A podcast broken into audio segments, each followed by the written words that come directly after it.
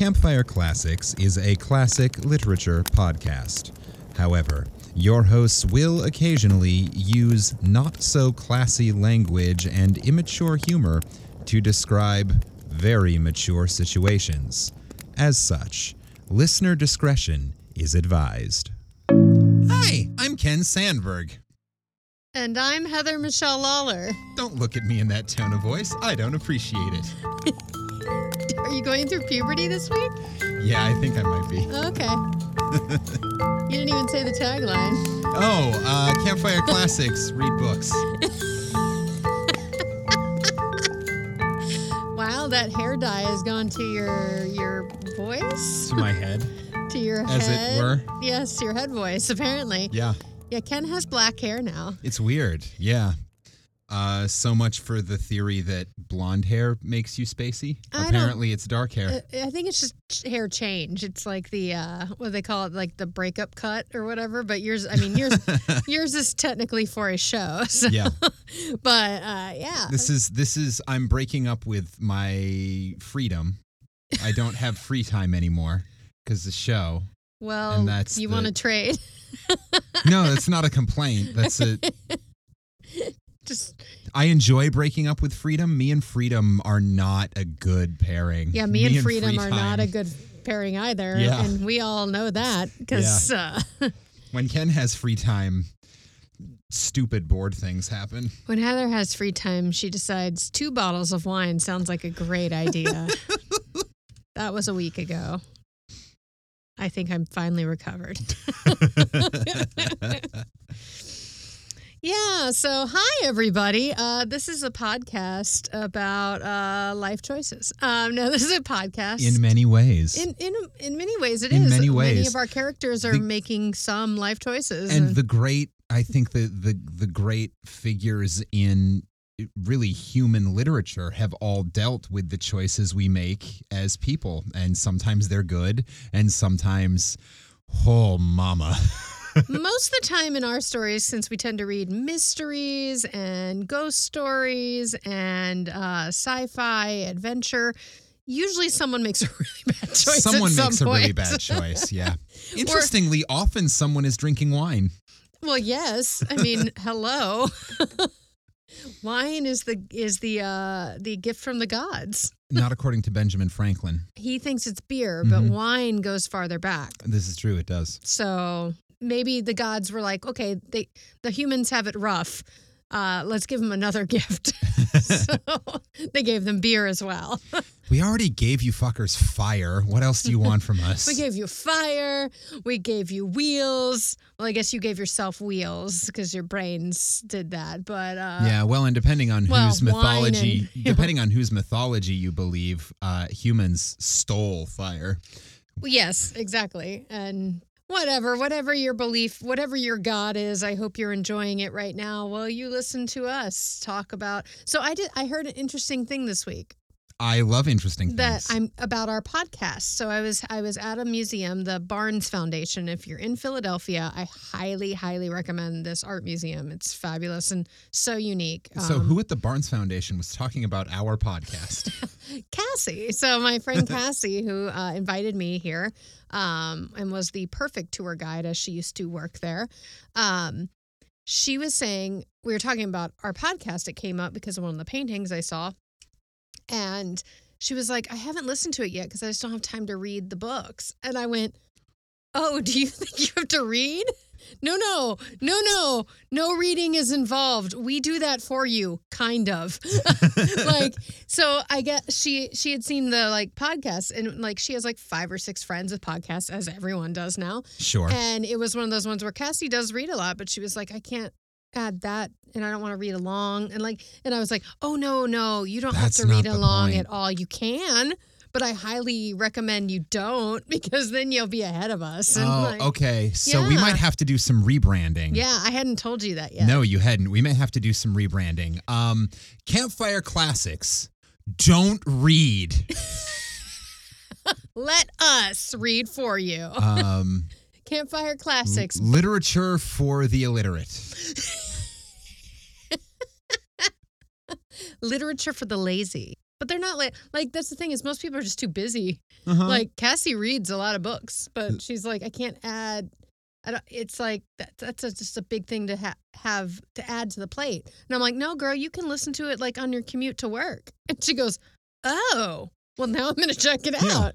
So there's there's the uh, pitch for our podcast and for the Barnes Foundation. So, hey, listener, um, do me a favor this week. Just, just, just between you and me, you know, like this. It's not a big deal. This isn't a, uh, you know, make gonna make you an offer you can't refuse. It's nothing like that. It's just like if you if you think of it at some point in the next seven days, do me a favor and just while you're talking to someone, point out campfire classics and mention to them that it's okay that they're too stupid to read. They can listen to our podcast anyway because we do all the hard stuff for you. And then they can pretend they read the stories and sound smart in Yeah. conversation. See, that is my favorite thing about this podcast is I'm doing it so I get I have all this knowledge now that I get I actually regularly bring up in podcasts randomly. Even clown corners come up many times. Uh like cuz we get fun facts and we get great literature. So uh I guess this is our week of this is like our PBS week where we're like please send five dollars. No, Yeah, but we're we're just not even asking, asking you for no, we're not money. asking you for money. We're just asking you to tell people about this cool podcast that you enjoy. Clearly, the best thing you can do for us is to tell five friends. Yeah. The second best thing you could do for us is to tell four friends. The third best, you get the point. I'm not going to go through all the numbers. yeah. Come on, black-haired boy. You're not blonde, so I couldn't be like, yeah, blondie, That's a weird sort of insult. black-haired boy. It's for the theater. It's for the theater.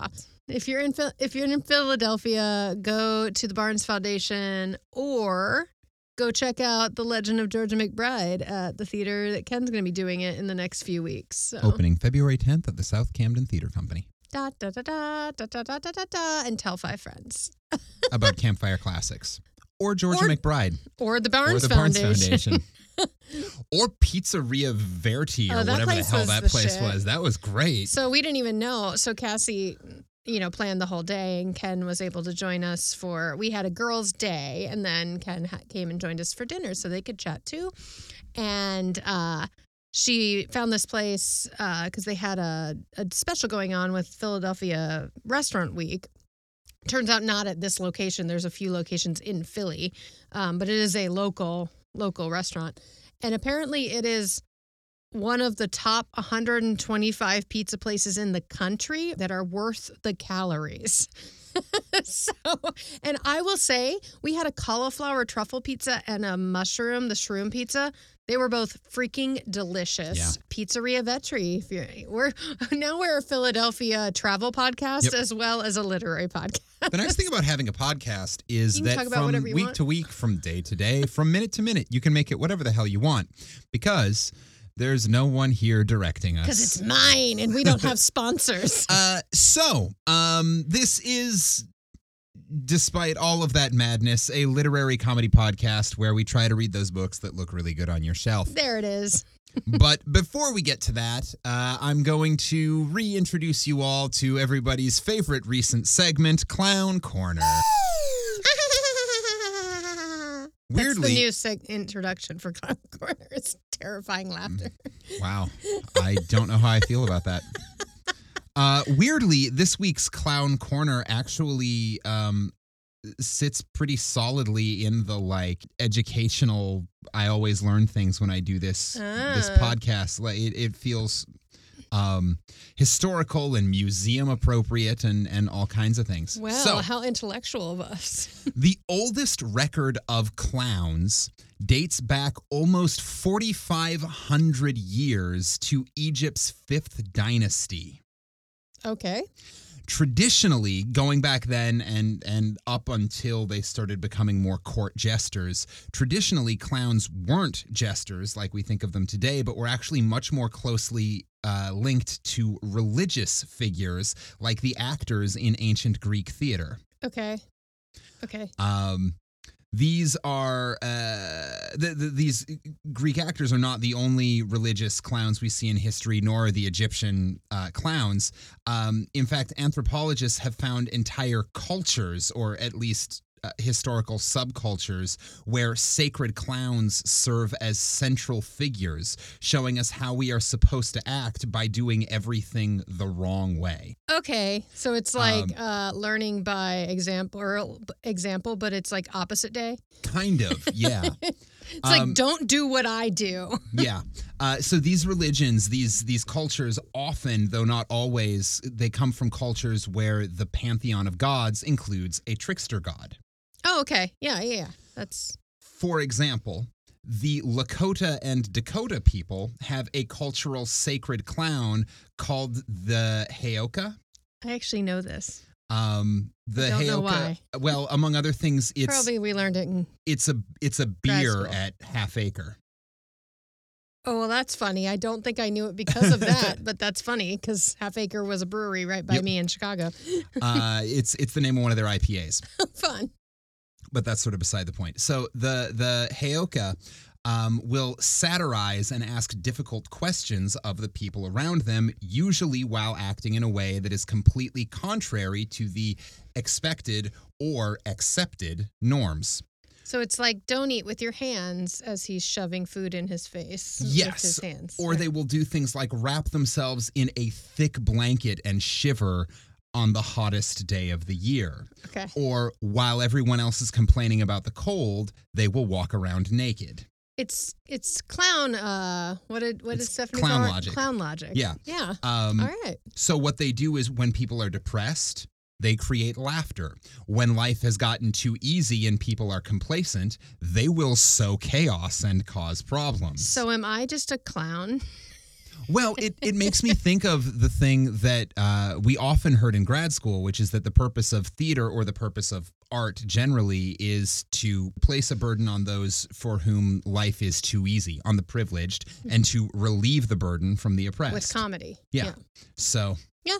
So they also uh, these these sacred clowns they help people find the edge of what they're actually comfortable with because they are allowed to ignore all social boundaries. Um, they're also expected to ask awkward and uncomfortable questions when everyone else is too busy being polite to ask those important questions. So they're a combination of entertainer, therapist, moral compass, and religious leader. Cool. So it'd be like if Robin Williams was actually Patch Adams.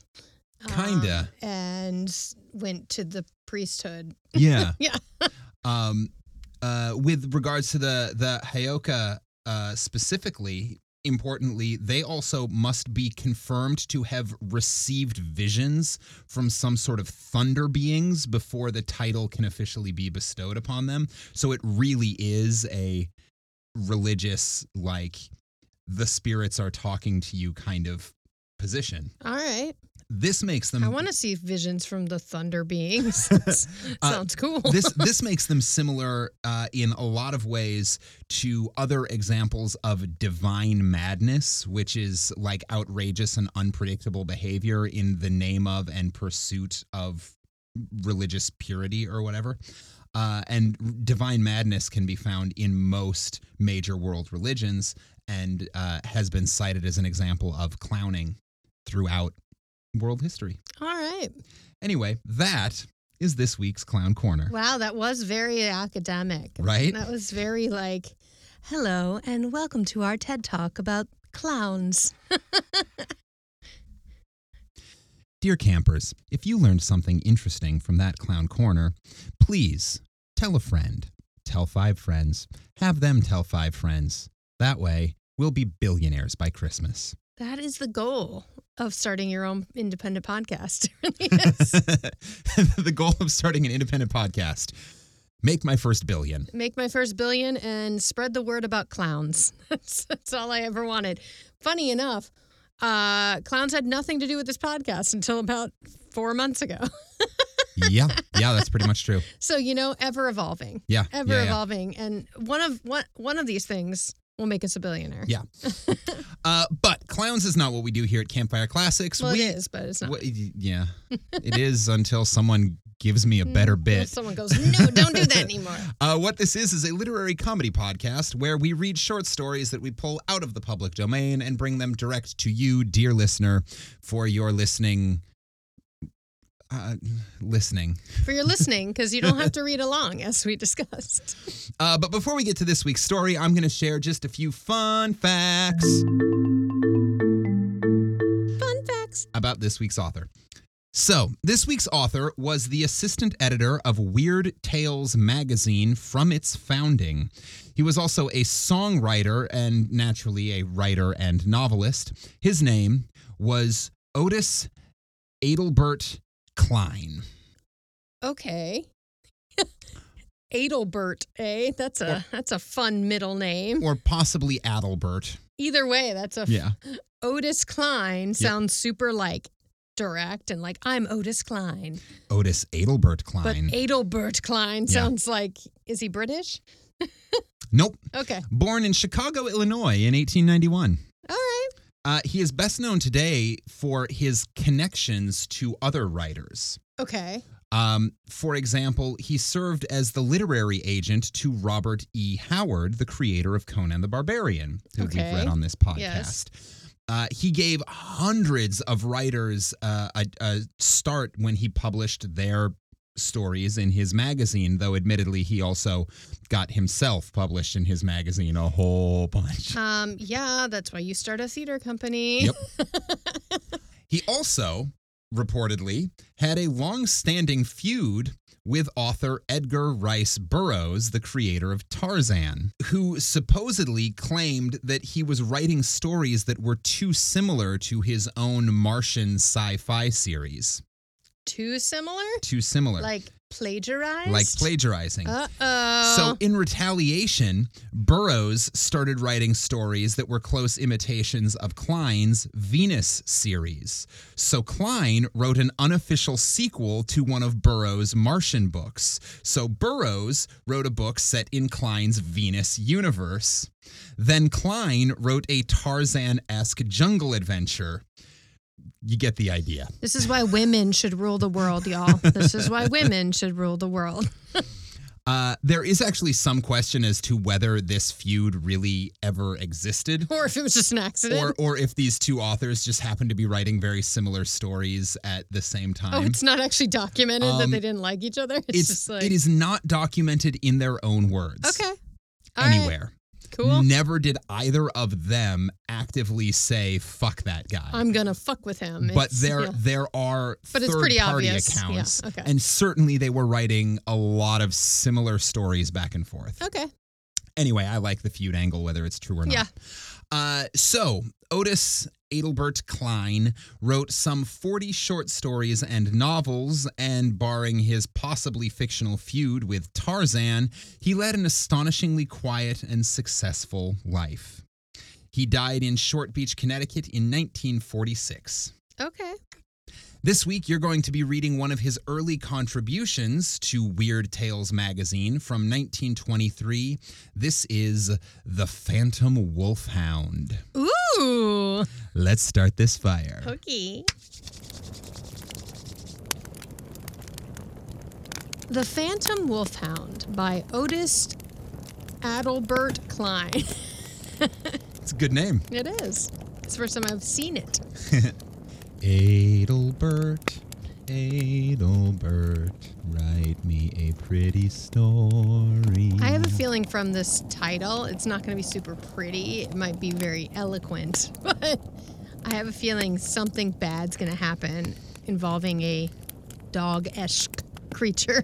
Yeah, maybe. Let's find out. It could be pretty. The Phantom Maybe Wolfhound. it's I'm sure it's a pretty wolfhound. Pretty wolfhound. Need of puppies. Aren't all puppies pretty? All right.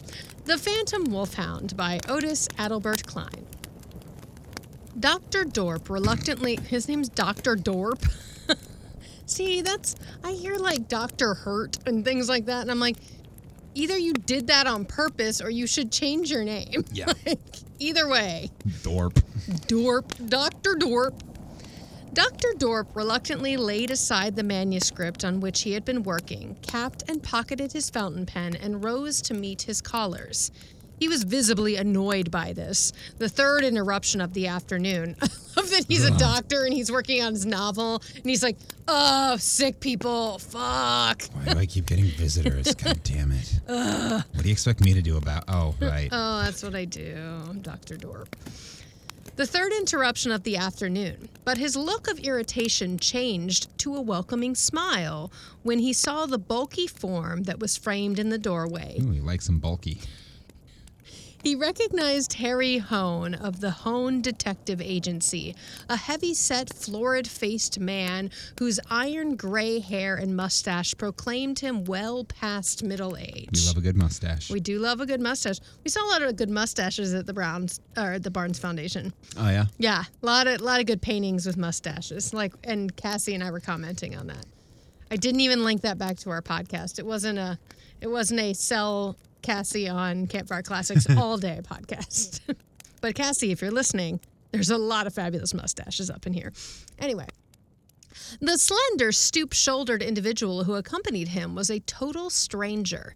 He had pale, hawk like features, small, snaky eyes that glittered oddly from cavernous sockets, a long and long, bony fingers that suggested the claws of a bird. Oh. Hello, Doc, boomed the detective genially, crushing the hand of his host in his great muscular paw. He's a doctor. Don't crush his hands. Eh, it's okay. It was the early 1900s still. All they did was blood people and like shoot them up with magic water. Let's be real. Magic water? Yeah, when you go to like, so I've been to like an old, it was a hospital that is now a hotel, you know, and it's haunted. Um, and the reason people would come to this hospital is because of the springs in the area, and they would inject this water into people thinking it was healing. And that was in the that was in the 1900s, yo. That was not that long ago. Here we are. All right, so he's crushing his host's paw with uh, his host's hand with a muscular paw. Meet Mr. Rishki. Rish, ri, ri, ri, Ritzky? Ritzky, Ritzky, Ritzky, I'd say Ritzky. Ritzky. Meet Mr. Ritzky. The doctor was conscious of a cold, clammy sensation as he took the hand of the stranger and acknowledged the introduction. Was it the contrast between those chill fingers and the strong, warm ones of the detective that had caused this feeling? He did not know, but somehow, instinctively, he disliked Mr. Ritzky. I've got a queer case for you, Doc, said Hone, taking a proffered cigar and inserting it far back in his cheek, unlighted. Just your specialty, ghosts and all that. I told Mr. Ritzky you'd be the only man to unravel the mystery for him. Was over to his house last night and the thing got me. Too unsubstantial, too damned elusively unreal. And yet, I'll swear, there was something there. I heard it, but it got away and didn't leave a trace. When it comes to fingerprints and things like that, you know I ain't exactly a dumbbell, but I gotta admit this thing, whatever it is, had me hopelessly hornswoggled.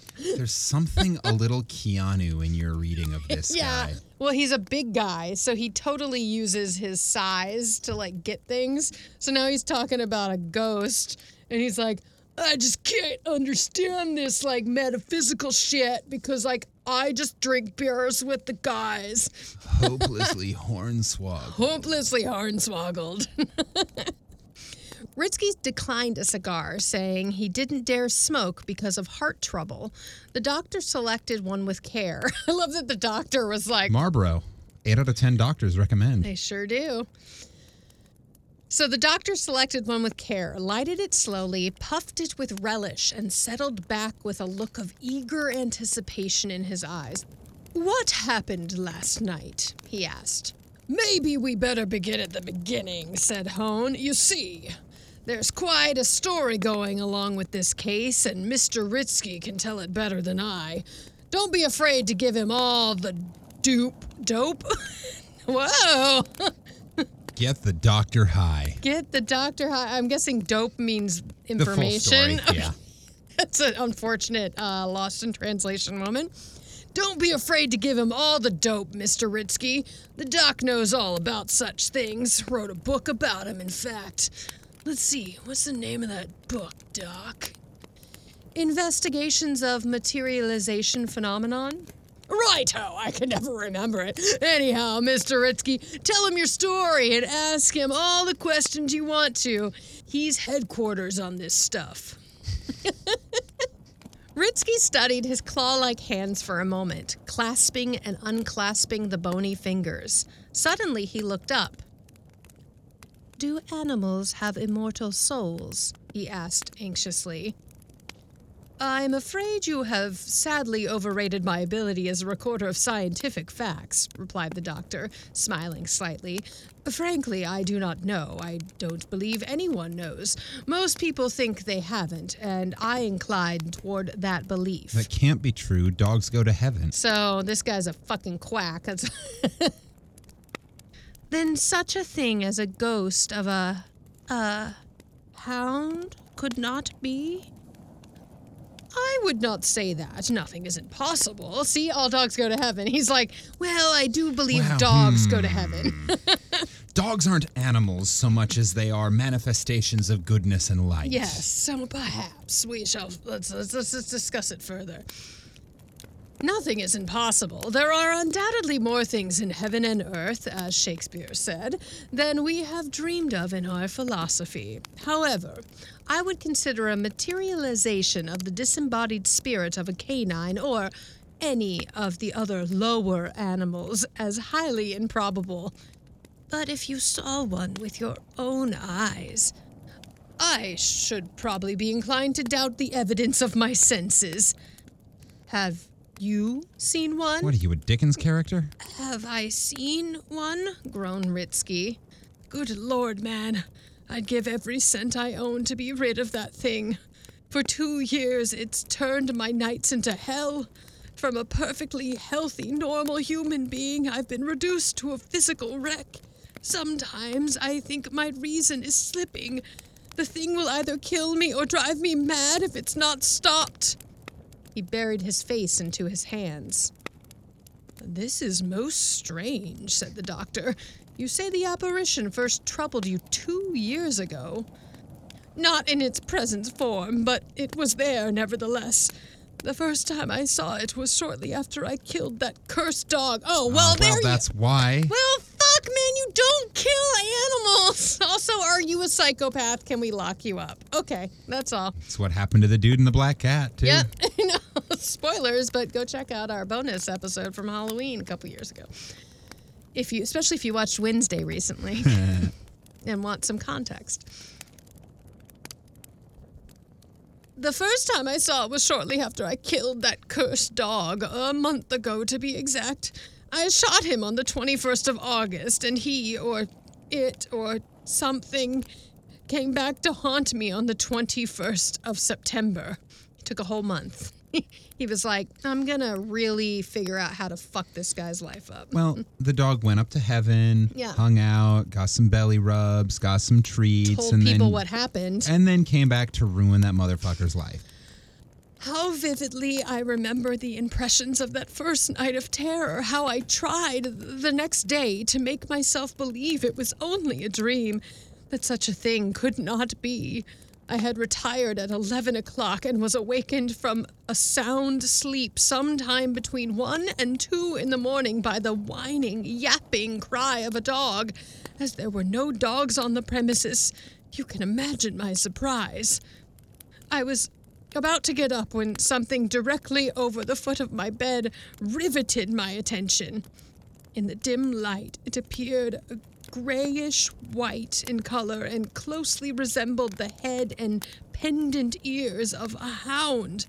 I noticed with horror that it was moving slowly toward me, and I was temporarily paralyzed with fright when it emitted a low, cavernous growl. Driving my muscles by an extreme effort of will, I leaped from the bed and switched on the light. In the air where I had seen the thing hanging there was nothing. The door was bolted and the windows were screened. There was nothing unusual in the room, as I found after a thorough search. Mystified, I hunted through the entire house from top to bottom, but without finding a trace of the thing, whatever it was, that had made the sounds. From that day to this, I have never laid my head on a pillow with a feeling of security. At first, it visited me at intervals of about a week. These intervals were gradually shortened until it came every night. As its visits became more frequent, the apparition seemed to grow. First, it sprouted a small body like that of a terrier, all out of proportion to the huge head. That makes me think of the dog in the mask when you like when the dog puts the yeah, mask on and his head becomes huge and he's a little terrier. Yep. And he's like, "Blah, blah, blah, blah," but his head is massive. Yep. I'm picturing the body of a Jack Russell Yeah. with Beethoven's head. yeah, I mean that's exactly. That'd be Beethoven the dog, not Beethoven the composer, no, that would dear be listener. that'd be strange, but also scary. Also weird. also very upsetting if it was haunting you at night. Uh just comes in and starts screaming at you. Yeah, right. All right, so we got a tiny terrier body and a huge head. Each night, that body grew a little larger until it assumed the full proportions of a Russian wolfhound. Recently, it has attempted to attack me, but I have always frustrated it by switching on the light. Yeah, ghosts don't like the light. he should get like a, a lamp next to his bed or something. They don't have to get out of the bed. Or just sleep with a light on. This guy's not that smart. He No. killed a dog, so I'm kind of hoping he dies too. Oh yeah, I'm I'm I have no sympathy for this man. I'm I'm rooting for what is it Max? Is that the dog's name in the mask? Oh God, Milo. Milo. Yeah. so I'm cheering for Milo in this Yeah. story. Straight up. Straight up. Are you positive that you have not been dreaming all this? asked the doctor. Would it be possible for someone else to hear a dream of mine? countered Ritzky. We have only been able to retain one servant on account of those noises. All with the exception of our housekeeper, who is quite deaf, heard the noises and left us as a result. Who are the members of your household? Other than the housekeeper and myself, there is only my niece and Ward, a girl of 12. Has she heard the noises? She has never mentioned them. Why not move to another apartment? That would do no good. We have moved five times in the last two years. Oh shit! Oh, that's like the question that always comes up on like go like when someone feels like their house is possessed or something. And they're like, people move, just move. And a lot of people are like, moving's expensive, y'all. Like, what do you want us to do? Yep. like, Well, and just move is a great solution if it's your house if that it's a is house haunted. and not you. if you're being haunted, We've moved five times in the last two years. When the thing first started, we were living on the estate of my niece near Lake Forest. We left the place in charge of caretakers and moved to Evanston. The apparition followed us. It moved to Englewood. The thing moved with us. We have had three different apartments in Chicago since. It came to all of them with equal regularity. Would you mind writing for me the various addresses at which you have lived? Not at all, if they will assist in solving this mystery. The doctor procured a pencil and a sheet of notepaper, and Ritzky put down the addresses. Dr. Dorp scanned them carefully. Villa Rogers, he said. Then your niece is Olga Rogers, daughter of millionaire James Rogers and his beautiful wife, the former Russian dancer, both of whom were lost on the Titanic? Olga's mother was my sister. After the sudden death of her parents, the court appointed me her guardian and trustee of the estate. I believe that that is all the information we need at the present, Mr. Ritzky. If you have no objection, I will call on you after dinner this evening, and if Mr. Hoyne cares to accompany me, we will see what we can do in solving this mystery. Please take care that no one in your home is apprised of the object of our visit. Say, if you wish, that we are going to install some electrical equipment. I'll be there with Bill, said Hoyne as they rose to go. um, that's a lovely plan. I don't think the bells will help in making people believe that you're there to install electrical. Also, what year is this? Oh, it's the 20s. So people are getting electricity installed in their houses. So yeah, I mean it's at least after 1912 because Well, because the Titanic is Titanic sunk. sank. Yeah, I think this. I think it's just a dog haunting him for yeah. real. Oh yeah. I don't think there's any like explanation of this. Although I have seen enough Scooby Doo that like I wouldn't be shocked if it turns out It's the that little girl. the little girl is pissed that he killed a dog and Maybe so it was her fucking dog. with him. Part two. Oh, there's a. Junk junk. Shortly after his guest's departure, Dr. Dorp was speeding out Sheridan Road towards Villa Rogers. The drive took nearly an hour, and he spent another half hour in questioning the caretakers, man and wife. He returned home with a well filled notebook, and on his arrival, he began immediately assembling paraphernalia for the evening's work. This consisted of three cameras with specially constructed shutters, several small electrical mechanisms, a coil of insulated wire, a flash gun, and a kit of tools. Okay, so he's going ghost hunting. Yep. I wonder if this is like the first story of ghost hunting, like with electrical equipment. Digga doo doo doo doo doo. Digga digga doo doo doo. Who you gonna call? Ghostbusters. After dinner, he picked up Hoyne at his home and they started for the haunted house. You say you investigated this case last night, Hoyne, asked the doctor. I tried to, but there was nothing to it, so far as I could see, except the whining of that dog. Where were you when you heard the noises? Ritzky had retired. I slept in a chair in his room. Um, About two o'clock, I was awakened by a whining noise, not loud, yet distinctly audible. Then I heard a yell from Ritzky. He switched on the light a moment later, then sat down on the bed, trembling from head to foot, while beads of perspiration stood out on his forehead. Did you see it? he asked me. See what? I said. The uh-huh. hound. I, I told him I hadn't seen a thing, but I heard the noise all right. Between you and me, though, I did think I saw a white flash for a second beside his bed, but I can't swear to it. We won't trust our eyes tonight, said the doctor. I have three eyes in that case that will not be affected by hysteria or register hallucinations. Three eyes? What are you talking about? Whoa, Whoa, dude! I totally leaned into it there. Cameras, of course. But how? Wait until we get there. I'll show you. A few moments later, they were admitted to the apartment by the housekeeper, a stolid woman of 60 or thereabout. Ritzky presented them to his niece, a dreamy eyed, delicately pretty schoolgirl with silky golden curls that glistened against the pale whiteness of her skin. If you don't mind, said the doctor, we will look things over now. It will take some time to install the wiring and make other necessary preparations. Ritzky showed them through the apartment, which was roomy, furnished in good taste, and artistically decorated. The floor plan was quite simple and ordinary. First came the large living room and extended across the front of the house. This opened at the right into the dining room and at the center into a hallway which led through to the back of the building. Behind the dining room, there was the kitchen, and behind that, the servants' room. Ritzky's bedroom was directly across the hall from the dining room. Then came his niece's bedroom, a spare bedroom and a bathroom. Each of the three front bedrooms were equipped with a private bath and large clothes closet.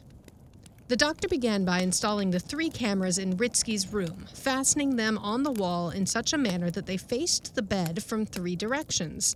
After focusing them properly, he set the flash gun on a collapsible tripod and pointed it toward the bed. I, I know exactly what he's doing right now Okay. because I have watched so many episodes of Ghost Hunters. I'm like, ooh, I can even see it. I'm like, ready. yeah, he's just having to be a little more old school about it. Well, so yeah. he's got his flash gun going because it's going to need that bright Yeah. light to trigger the because the. they don't have black light sensor cameras Yeah. and shit. like I can imagine ghost hunting back he- he- then. Like now, anyone you can get an EMF reader at like fucking Home Depot, basically. But like here, just to have one camera was incredibly expensive, let alone three and a flash bulb and you know all this other equipment. So So this doctor, I'm starting to think, is actually a doctor of metaphysical, like something, as Yeah. opposed to being a medical doctor. Eh, he might be both. The room was lighted by an alabaster bowl that depended from the ceiling and could be turned on or off by a switch at the bedside. There were, in addition, two wall lights, one on each side of the dresser, and a small reading lamp on a table in one corner. These last three lights were operated by individual pull cords. Ritzky procured a stepladder for him, and after switching off the drop light, he removed one of the bulbs from the cluster and inserted a four way socket. From this socket, he ran wires along the ceiling and down the wall to the three cameras and the flash gun. By the time these preparations were completed, Miss Rogers and the housekeeper had retired. Hoyne surveyed the finished job with frank admiration. If there's anything in this room when Ritzky turns the switch, those three mechanical eyes will sure spot it, he said enthusiastically. Now, Mr. Ritzky, began the doctor, I want you to place yourself entirely in our hands for the night. Keep cool, fear nothing, and carry out my instructions to the letter. I suggest that you go to bed now and endeavor to get some sleep. If the apparition troubles you, just do as you have done in the past. Turn on the light. Do not, however, touch the light switch unless the thing appears.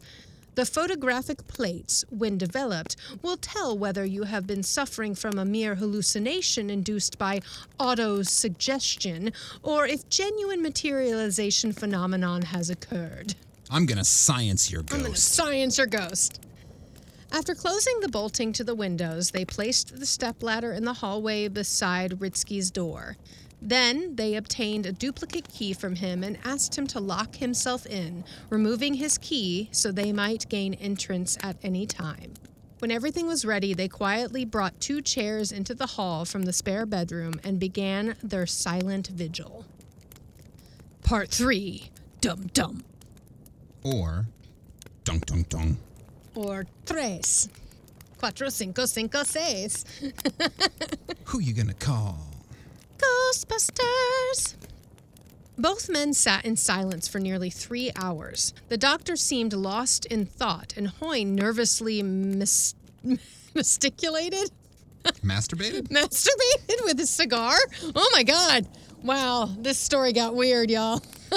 Um, I mean, sometimes that's just the best way to calm your nerves. I've never tried with a cigar, but Uh, Bill Clinton sure did.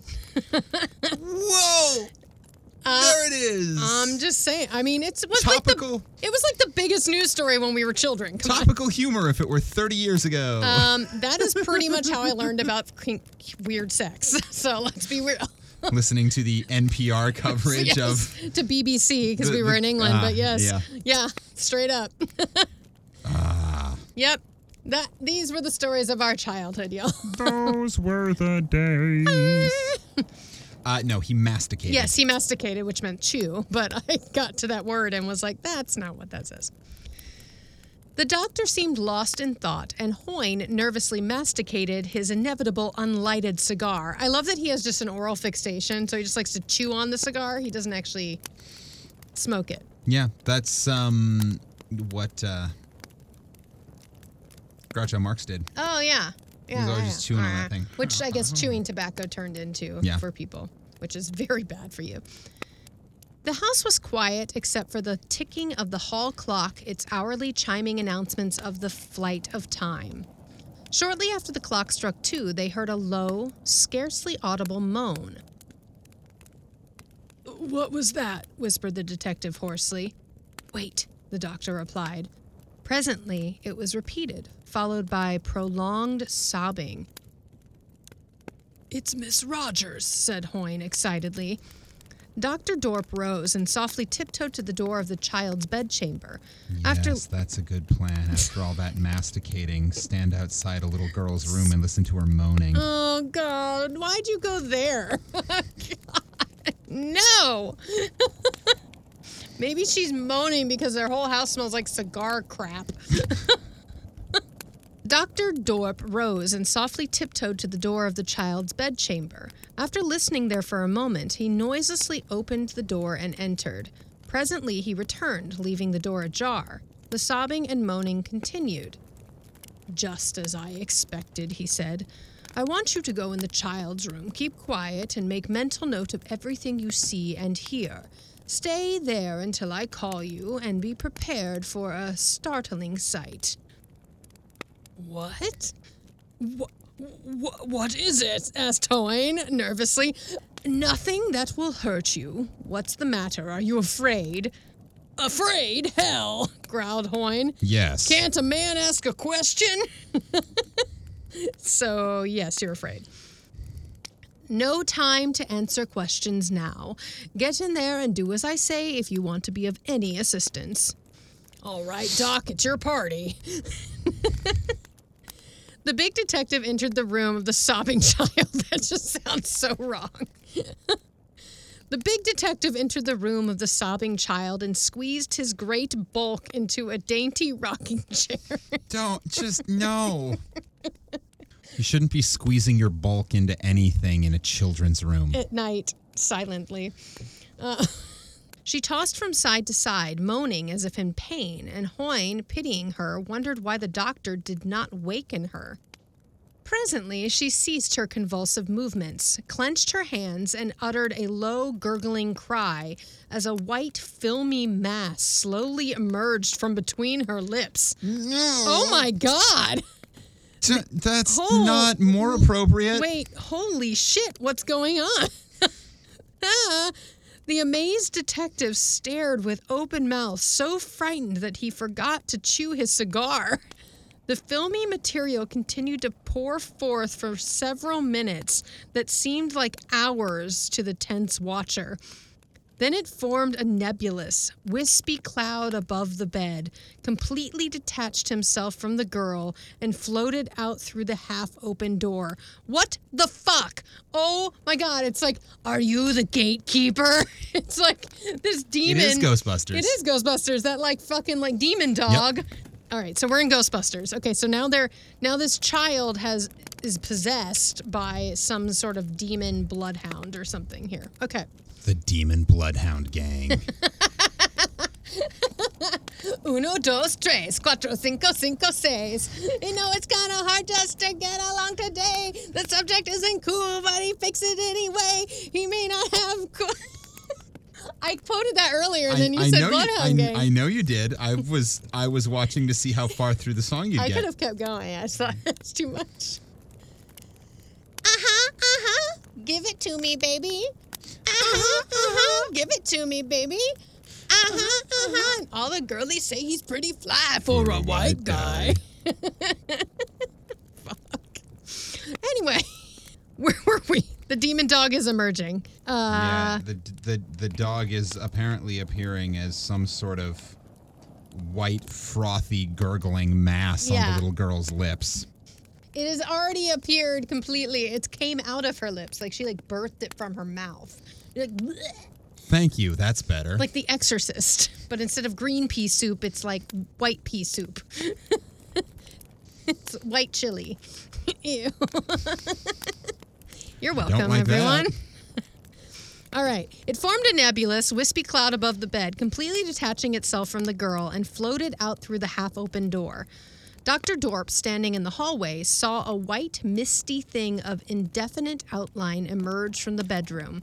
It floated through the hall and paused directly in front of Ritzky's door. He approached it cautiously and noiselessly and noticed that it grew rapidly smaller.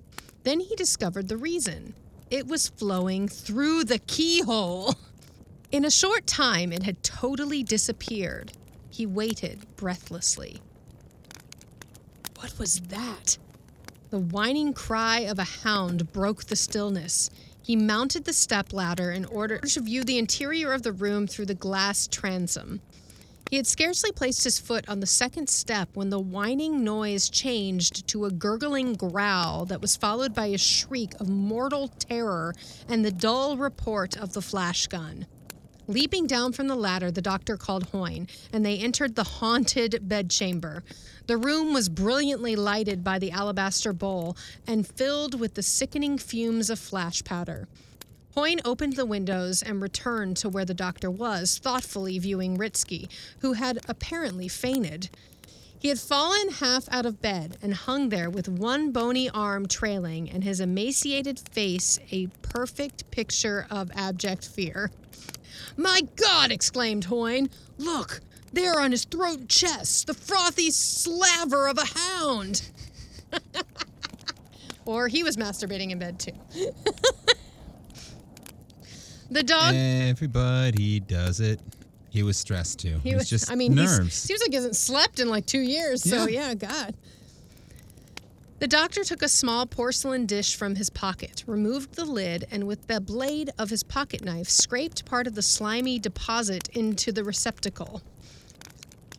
Hadn't we better try to bring him to? inquired Hoyne. After it's like ectoplasm.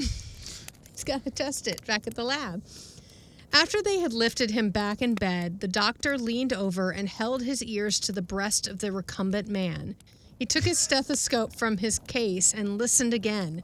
Then he straightened gravely. No earthly power can bring him to, he said softly. Ritzky is dead. Yeah, we didn't like him anyway. There's there's some crazy shit going on in this house. And that poor girl, man.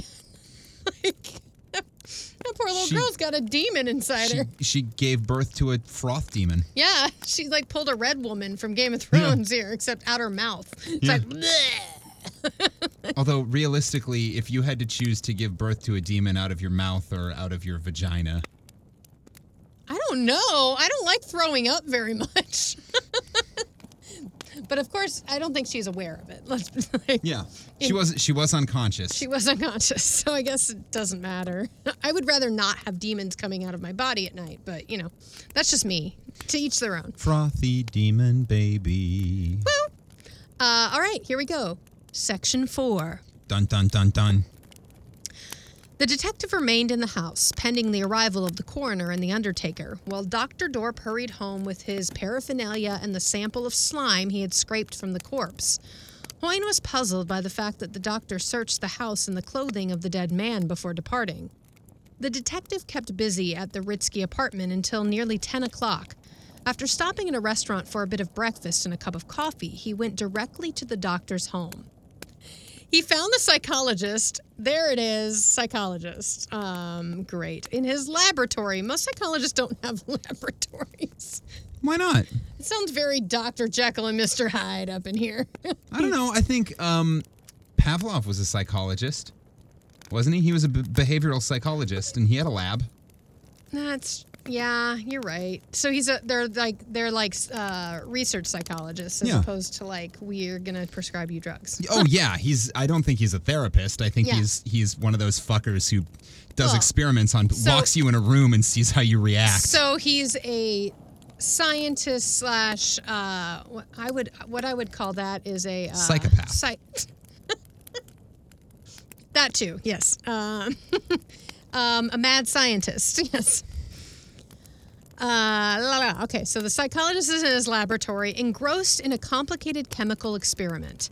He shook a test tube, which he had been heating over a small alcohol lamp, held it up to the light, stood it in a small rack in which there were a number of other partly filled with liquid, and nodded cordially to his friend. Morning, Doc, greeted Hoyne. Have you doped out what we're going to tell the coroner yet?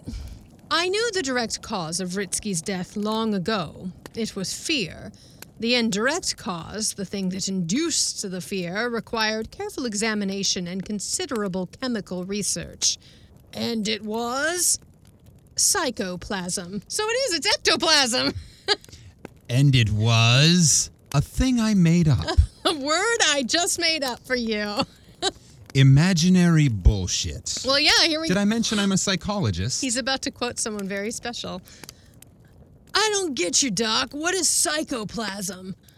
No doubt you have heard of the substance called ectoplasm, woo woo, regarding which Sir Arthur Conan Doyle has delivered numerous lectures, or an identical substance called teleplasm, discovered by Baron von Schrenck-Notzing, which. Well, attending materialization seances with a medium known as Eva. I love that the medium's name is just Eva. I think it's probably Ava. Ava? Like Ava Perone? Like, it sounds more German. Ava. Oh, sure. Eva, Ava, whatever. Eva. While the Baron was observing and photographing this substance in Europe, my friend and colleague, Professor James Braddock, was conducting similar investigations in this country. He named the substance psychoplasm, and I like the name better than either of the other two. because that one's the best, and it was made in America. Because it's American. Yep. Uh, because I like that one better than the other two, as, as it is undoubtedly created or generated from invisible particles of matter through the power of the subjective mind. I have examined and analyzed many samples of this substance in the past. The plate I now have under the compound microscope and the and the different chemical determinations I have just completed show conclusively that this is psychoplasm. But how? Where did it come from? I learned something of the history of Ritzky and his ward yesterday. Let me enlighten you on the score first. The man told the truth when he had said he was appointed guardian of his niece, and also when he said he had shot a dog. The dog in question was a Russian wolfhound, a present sent to the girl by her parents while they were touring Russia. He was only half grown when he arrived, and the two soon became boon companions, frolicking and playing about the grounds together or romping through the big house. See, what a fucking asshole. I'm so glad he's dead.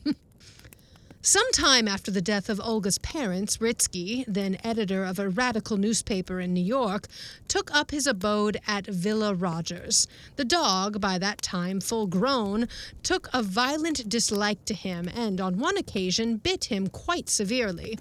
Deserved it. When he announced his intention of having the animal shot, the girl wept violently and swore that she would kill herself if Shag, as she had named him, were killed. It seemed that she regarded him as a token of love from her parents who had sailed away, never to return. Shag? That's the name! broke in Hoyne excitedly. After the white thing floated out the room, she made noises like a dog and then answered them, saying, Good old Shag, and patted an imaginary head. She sure gave me the creeps, though, when she let out that growl.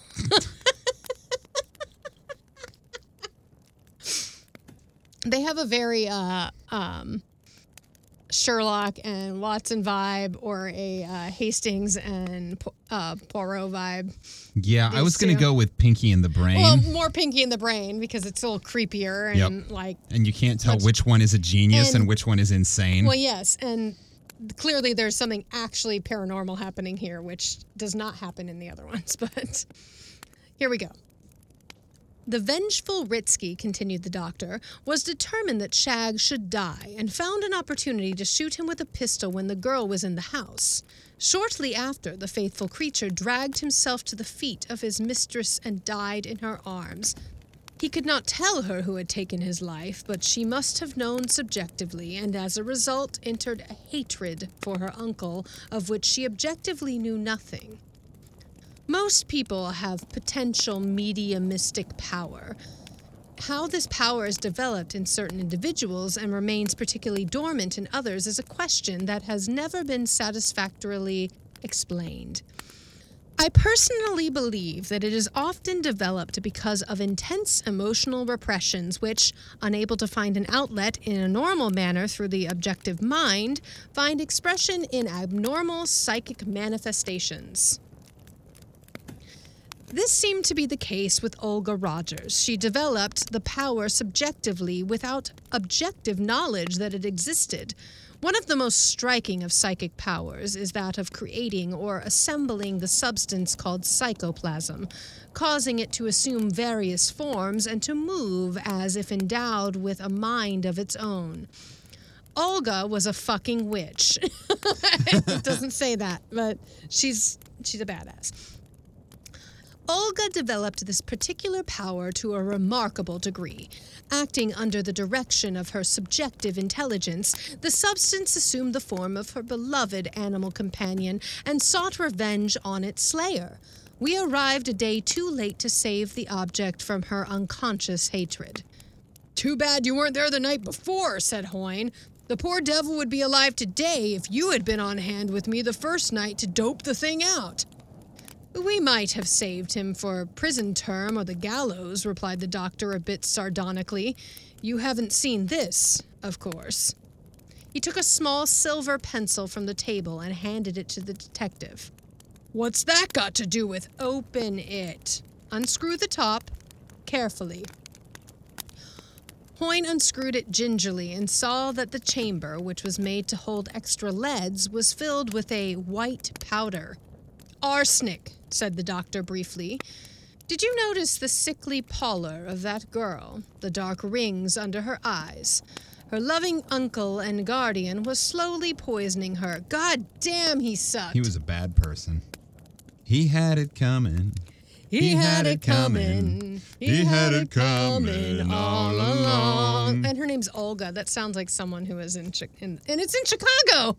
We're in Chicago. Oh, look at that. It's brilliant. All right. What would what would her word be? Woof. Woof. Psychoplasm. Instead of lip shits, psychoplasm. her loving uncle and guardian was slowly poisoning her, increasing the doses from time to time. In another month or six weeks, she would have been dead, and Ritzky, her nearest living relative, would have inherited her immense fortune. Well, I'll be damned, exploded Hoyne. No, Ritzky will be. He is damned. Oh, he is he is damned to hell for sure. Dr. Dorp's laboratory assistant entered and handed a package of prints to his employer. Here are the proofs of last night's photographs, said the doctor. Care to see them? Hoyne took them to the window and scrutinized them carefully. All showed Ritzky leaning out of bed, his hand on the light switch, his face contorted in an expression of intense horror, and gripping his throat in its ugly jaws was the white, mishapen phantasm of a huge Russian wolfhound. The end. Scooby Dooby Death. Except there was no old man underneath the sheets. It was the fucking uh uh No, revenge the- revenge need of this little Yeah, poor so girl it's- who was being poisoned to death. it's the revenge of Scooby Dooby Death. Scooby Dooby Death. Scooby Dooby Death, you're the best. I've got a job for you now. My uncle is a and he should die. Want to give it a try now? you have to meow out something. Oh shit. Yeah. Does it get meowed out in song form even? yeah, I think so. Uh, okay. I can't get away with it's just the lyrics. I don't think I've ever. You I don't think you've ever said it, and if it wasn't directly in response to me. I have. I have. Oh, yes. Uh, Oh, I've yeah, you have. Said it a couple of times um, when, uh, like when I was recording an episode with my mom. I bet your mom loved that. She did actually. It was there was there was a day when she was like we were reading about a character who was particularly douchey. I don't remember which story it was. Um, and she said something like, "Ooh, Heather would have some things to say about that guy." And I was like, "Yeah, she would." And She'd mom said, him- "My and mom said something like she'd call him a bastard or something." And I and I said, "No, no, she'd call him an irredeemable." Yes, yes, I would. You irredeemable of a man, Ritzky. Um, Well, he he is unredeemable, and now he is dead. now he's Wow, dead. I Yeah. liked that story. Yeah, That was very good. I enjoyed that because I did not know that we were actually going to the the. Uh, I guess I should have known because this guy's weird, from Weird Tales. weird yeah. tales, and like he wrote a lot of stories about aliens Yeah. and you know the the the uh, paranormal, the Mm-hmm. the unknown.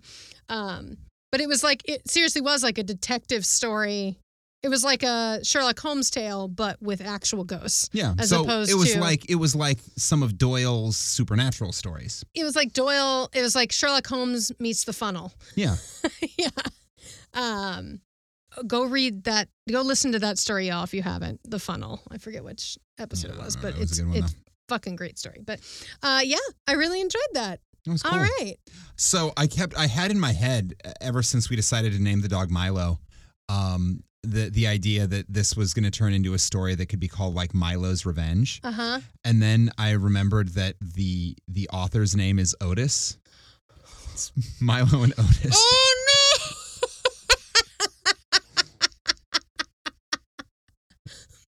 Milo and Otis, the revenge. Milo and Otis too. Scooby Dooby Death. Scooby Dooby Death. So, listener, what did you think of that story? Did you enjoy it? Did you find yourself unsettled by it? Did you have as unpleasant a visceral reaction to all of the white frothiness as I did? Because I just really did not like. there was a lot of white froth. Uh, shoot us an email or a message and let us know either at 5050artsproduction at gmail.com or any of our social media, which you can find by just searching for Campfire Classics Podcast. And when you send us that email, please include this week's secret passphrase, which is Demon Bloodhound Gang. Demon Bloodhound I can't think of any of their other songs right now. Oh, yes, I can. You and me, baby, ain't nothing but mammals, so let's, do, it like they do on the Discovery Channel. Getting horny now. Um, got anything Um, else we can? So we've got we've got a couple of their songs. We've got the Ghostbusters theme. We've got Chicago. You got it coming. Really working on um, getting some copyright violations in this episode. Really looking to get uh getting flagged on Yeah. YouTube. Yeah. Super excited about it. Yeah. We'll see how good our renditions were.